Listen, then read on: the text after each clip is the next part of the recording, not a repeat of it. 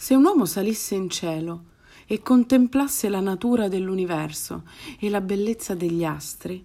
la meraviglia di tale visione non gli darebbe la gioia più intensa, come dovrebbe, ma quasi un dispiacere, perché non avrebbe nessuno cui comunicarla. Così la natura non ama affatto l'isolamento